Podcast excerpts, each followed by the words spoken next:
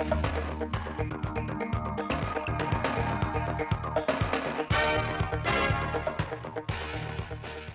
kính chào quý vị và các bạn. Mời quý vị và các bạn theo dõi bản tin thời sự của Đài Phát thanh và Truyền hình Thanh Hóa. Bản tin đã được thực hiện trực tiếp trên sóng FM tần số 92,3 MHz.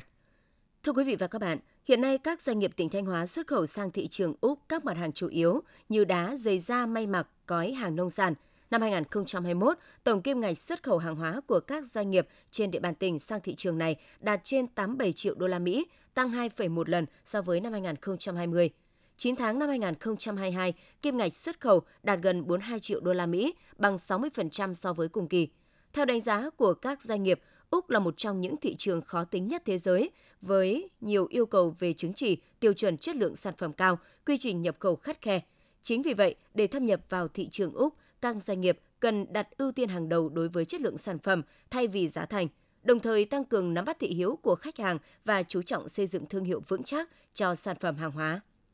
9 tháng năm 2022, khu vực các huyện miền núi tỉnh Thanh Hóa có 275 doanh nghiệp thành lập mới, tăng 32,2% so với cùng kỳ. Với nhiều giải pháp tuyên truyền, vận động, phát triển doanh nghiệp, kêu gọi xúc tiến đầu tư theo hướng tiếp cận nhu cầu của nhà đầu tư, cung cấp thông tin đầy đủ, chi tiết, thiết thực theo từng dự án. Đến nay, các huyện miền núi Thanh Hóa đã thu hút được hơn 350 dự án đầu tư trực tiếp với tổng nguồn vốn đăng ký đầu tư khoảng 47.000 tỷ đồng, góp phần giải quyết việc làm, tăng thu nhập cho người lao động địa phương. Từ đầu năm đến nay, tỉnh Thanh Hóa có thêm 78 sản phẩm được công nhận đạt chuẩn ô cốp cấp tỉnh. Các sản phẩm ô cốp ngày càng được nâng cao hơn về chất lượng và hình thức, hình thành nhóm sản phẩm đặc trưng của từng vùng miền địa phương. Dự kiến từ nay đến cuối năm, toàn tỉnh sẽ có khoảng 60 sản phẩm đăng ký chấm điểm ô cốp. Với sự chủ động của các chủ thể cùng sự hỗ trợ của các địa phương, ban ngành liên quan, mục tiêu năm 2022 của tỉnh Thanh Hóa có thêm 121 sản phẩm đạt chuẩn ô cốp, nhiều khả năng sẽ đạt và vượt kế hoạch. Theo kết quả điều tra của Cục Thống kê tỉnh Thanh Hóa, vụ thu mùa năm 2022, trên địa bàn tỉnh có 18 trên 27 huyện, thị xã, thành phố, giảm gần 2.000 hecta lúa. Diện tích lúa giảm của các huyện có 314 hecta chuyển sang đất ở, gần 100 hecta để xây dựng đường giao thông thủy lợi, 370 hecta xây dựng các khu công nghiệp, các dự án, 225 hecta chuyển sang gieo trồng các loại cây hàng năm khác. Còn lại là đất chuyển sang trồng cây lâu năm, đất lâm nghiệp và nuôi trồng thủy sản 14,5 hecta Ngoài ra, diện tích đất bị nhiễm mặn bỏ hoang không cấy là 510 ha và giảm so với nguyên nhân khác là 272 ha. Vụ đông năm 2022-2023, Thanh Hóa phấn đấu gieo trồng 46.000 ha, trong đó ngô 15.000 ha, khoai lang 2.700 ha, lạc 1.500 ha, rau đậu các loại và các cây trồng khác gần 27.000 hecta. Để nâng cao giá trị sản xuất, các địa phương đã chủ động liên kết với hợp tác xã, doanh nghiệp, ký kết thâm canh và tiêu thụ các cây trồng chủ lực có thị trường tiêu thụ ổn định. Với sự chỉ đạo quyết liệt của các cấp ủy đảng, chính quyền các địa phương, hiện nay bà con nông dân đang đẩy nhanh tiến độ làm vụ đông theo khung thời vụ, tích cực áp dụng khoa học kỹ thuật, liên kết với các doanh nghiệp, hợp tác xã bao tiêu sản phẩm, phấn đấu giành thắng lợi vụ đông cả về diện tích, năng suất, chất lượng và hiệu quả kinh tế. Từ tháng 6 năm 2022 đến nay, do ảnh hưởng của mưa bão đã làm hơn 20 vị trí cột điện ở các đơn vị điện lực trên địa bàn tỉnh Thanh Hóa bị đổ, làm đứt gãy hơn 1.200 mét đường dây. Nhiều nơi sạt lở đất đá cũng ảnh hưởng đến độ an toàn của các trạm biến áp. Mặc dù gặp nhiều khó khăn do địa hình phức tạp, hành lang an toàn lưới điện có nhiều cây xanh, nhưng để phục vụ sản xuất kịp thời, các cán bộ kỹ thuật thuộc hai bể điện lực đã tập trung sửa chữa, khôi phục sớm nhất tại tất cả các vị trí bị hư hỏng, sự cố, nhanh chóng cấp điện trở lại tối đa chỉ sau 3 giờ đồng hồ công tác cấp điện phục vụ tiêu ống trong lũ được đảm bảo đúng yêu cầu. Tiếp theo là phần tin trong nước. Sáng ngày 25 tháng 9, Chủ tịch nước và đoàn đại biểu cấp cao Đảng nhà nước ta đã lên đường sang Nhật Bản dự lễ quốc tang cố Thủ tướng Nhật Bản Abe Shinzo tại thủ đô Tokyo từ ngày 25 tháng 9 đến ngày 28 tháng 9. Cố Thủ tướng Nhật Bản Abe Shinzo sinh ngày 21 tháng 9 năm 1954. Ông là nhà lãnh đạo Nhật Bản có tình cảm đặc biệt với Việt Nam, luôn coi trọng và quan tâm thúc đẩy quan hệ hai nước – Ông cũng là người ký tuyên bố chung hướng tới quan hệ đối tác chiến lược vì hòa bình và phồn vinh ở châu Á năm 2006, đặt mốc đầu tiên cho khuôn khổ quan hệ đối tác chiến lược giữa Việt Nam và Nhật Bản và ký tuyên bố chung nâng cấp quan hệ lên đối tác chiến lược sâu rộng vì hòa bình và thịnh vượng vào tháng 3 năm 2014. Tối qua, Thủ tướng đã dự và có bài phát biểu tại lễ đón nhận bằng của Tổ chức UNESCO ghi danh nghệ thuật xòe thái vào danh sách di sản văn hóa phi vật thể đại diện của nhân loại. Người đứng đầu chính phủ cho rằng xòe Thái là di sản thứ 14 của Việt Nam, được UNESCO ghi danh là niềm tự hào của dân tộc Thái và của cả cộng đồng 54 dân tộc anh em trên giải đất hình chữ S tươi đẹp. Qua đó, tiếp tục khẳng định sự đóng góp rất quan trọng của kho tàng di sản văn hóa Việt Nam đối với thế giới. Thủ tướng đề nghị tiếp tục nghiên cứu có giải pháp thiết thực cụ thể để giữ gìn và phát huy bản sắc truyền thống của các dân tộc nói chung và xòe Thái nói riêng trong phát triển kinh tế xã hội, nhất là phát triển du lịch gắn kết chặt chẽ với văn hóa con người và lịch sử, góp phần đưa di sản thành tài sản, biến tiềm lực thành nguồn lực phát triển đất nước, nâng cao đời sống vật chất và tinh thần của nhân dân. 9 tháng năm 2022, nền kinh tế Việt Nam nhận được nhiều dự báo lạc quan từ các tổ chức quốc tế cũng như các chuyên gia trong nước. Ngân hàng Phát triển châu Á ADB dự báo tăng trưởng kinh tế của Việt Nam sẽ phục hồi ở mức 6,5% năm 2022 và đạt 6,7% vào năm 2023. Trong khi đó, Quỹ tiền tệ quốc tế IMF tại Việt Nam mới đây đã dự báo tăng trưởng của Việt Nam sẽ lên 7%. Việt Nam là quốc gia duy nhất tại châu Á và khu vực ASEAN mà IMF dự báo tăng trưởng.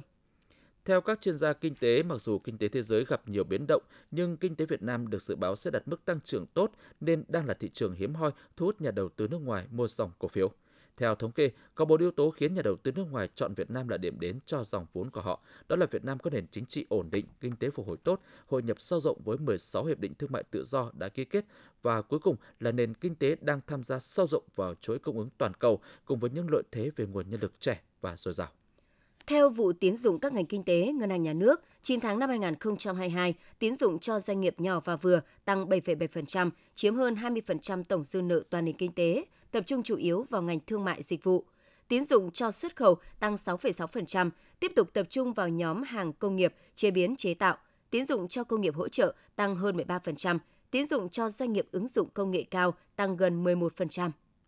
Bộ Công Thương đang dự thảo quyết định của Thủ tướng Chính phủ quy định về cơ chế điều chỉnh giá bán lẻ điện bình quân. Theo đó, khi các thông số đầu vào biến động làm giá bán lẻ điện bình quân giảm so với giá bán lẻ điện bình quân hiện hành, Tập đoàn Điện lực Việt Nam có trách nhiệm giảm giá bán lẻ điện bình quân ở mức tương ứng nhưng không thấp hơn mức giá tối thiểu của khung giá và điều chỉnh giảm giá bán lẻ điện cho từng nhóm khách hàng sử dụng điện.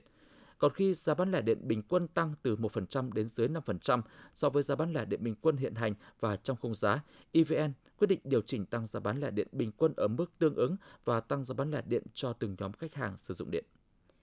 Tính đến ngày 24 tháng 9, Bình Dương đã giải ngân hơn 86% tiền hỗ trợ thuê nhà cho người lao động theo quyết định số 08-2022 của Thủ tướng Chính phủ. Cụ thể, theo Sở Lao động Thương binh và Xã hội tỉnh Bình Dương, Ủy ban nhân dân cấp huyện đã tiếp nhận hồ sơ đề nghị hỗ trợ tiền thuê nhà theo quyết định số 08 của hơn 1,5 triệu lượt lao động với số tiền tương ứng là số tiền 1.019 tỷ đồng. Hiện nay các địa phương đã phê duyệt cho hơn 1,4 triệu lao động và giải ngân hơn 827 tỷ đồng. Bình Dương là tỉnh công nghiệp thuộc vùng kinh tế trọng điểm phía Nam, hiện có nhiều khu công nghiệp và cụm công nghiệp thu hút rất đông số lượng người lao động. Để chuẩn bị kế hoạch mở rộng đối tượng tiêm vaccine COVID-19 cho trẻ em tại Việt Nam khi đủ căn cứ cơ sở khoa học theo chỉ đạo của Thủ tướng Chính phủ, Bộ Y tế đề nghị Ủy ban nhân dân các tỉnh thành phố chỉ đạo Sở Y tế và các đơn vị liên quan tổ chức giả soát thống kê số lượng trẻ em trên địa bàn thuộc nhóm 6 tháng đến dưới 5 tuổi. Cùng với đó, các địa phương cũng đề xuất nhu cầu sử dụng vaccine cho nhóm tuổi này và gửi về các viện vệ sinh dịch tễ, viện Pasteur khu vực trước ngày 30 tháng 9 năm 2022. Theo thống kê của Bộ Giáo dục và Đào tạo, đến thời điểm này, khoảng 80% thí sinh trúng tuyển đợt 1 đã xác nhận nhập học lên hệ thống tuyển sinh chung. Dù chưa đến hạn kết thúc là ngày 30 tháng 9, nhưng ngay từ bây giờ, rất nhiều trường đã công bố xét tuyển bổ sung nhiều chỉ tiêu. Đó là Học viện Ngân hàng, Trường Quản trị và Kinh doanh, Đại học Quốc gia Hà Nội, Đại học Tài chính Kế toán, Đại học Nông lâm, Đại học Thái Nguyên, Đại học Công nghệ Thành phố Hồ Chí Minh. Theo quy định, điểm xét tuyển nguyện vọng bổ sung phải bằng hoặc là phải cao hơn đợt một xét tuyển. Vì vậy, thí sinh lưu ý, ngoài tìm hiểu kỹ thông tin về chỉ tiêu, phương thức cũng cần tham khảo thêm điểm chuẩn đợt 1 để có thể đăng ký xét tuyển với các ngành với phương thức phù hợp. Ngày 4 tháng 9 đã diễn ra lễ phát động học sinh sinh viên nghiêm chỉnh chấp hành pháp luật về an toàn giao thông năm học 2022-2023. Tại lễ phát động, gần 20.000 học sinh sinh viên đã được phổ biến pháp luật về an toàn giao thông, văn hóa giao thông và kỹ năng điều khiển xe mô tô, xe gắn máy an toàn. Lễ phát động là nỗ lực để thực hiện mục tiêu của năm học 2022-2023 là năm học đẩy mạnh và nâng cao hiệu quả công tác giáo dục an toàn giao thông học sinh sinh viên, góp phần giáo dục pháp luật, giáo dục đạo đức, lối sống, kỹ năng sống cho thế hệ trẻ. Theo hãng tin CNN, tổ chức Skytrack chuyên đánh giá các hãng hàng không và sân bay trên thế giới vừa công bố bảng xếp hạng 100 hãng hàng không tốt nhất thế giới năm 2022 bằng xếp hạng dựa trên hơn 14 triệu cuộc khảo sát khách hàng tại hơn 100 quốc gia trong khoảng thời gian từ tháng 9 năm 2021 cho đến tháng 8 năm 2022 để tìm ra danh sách này.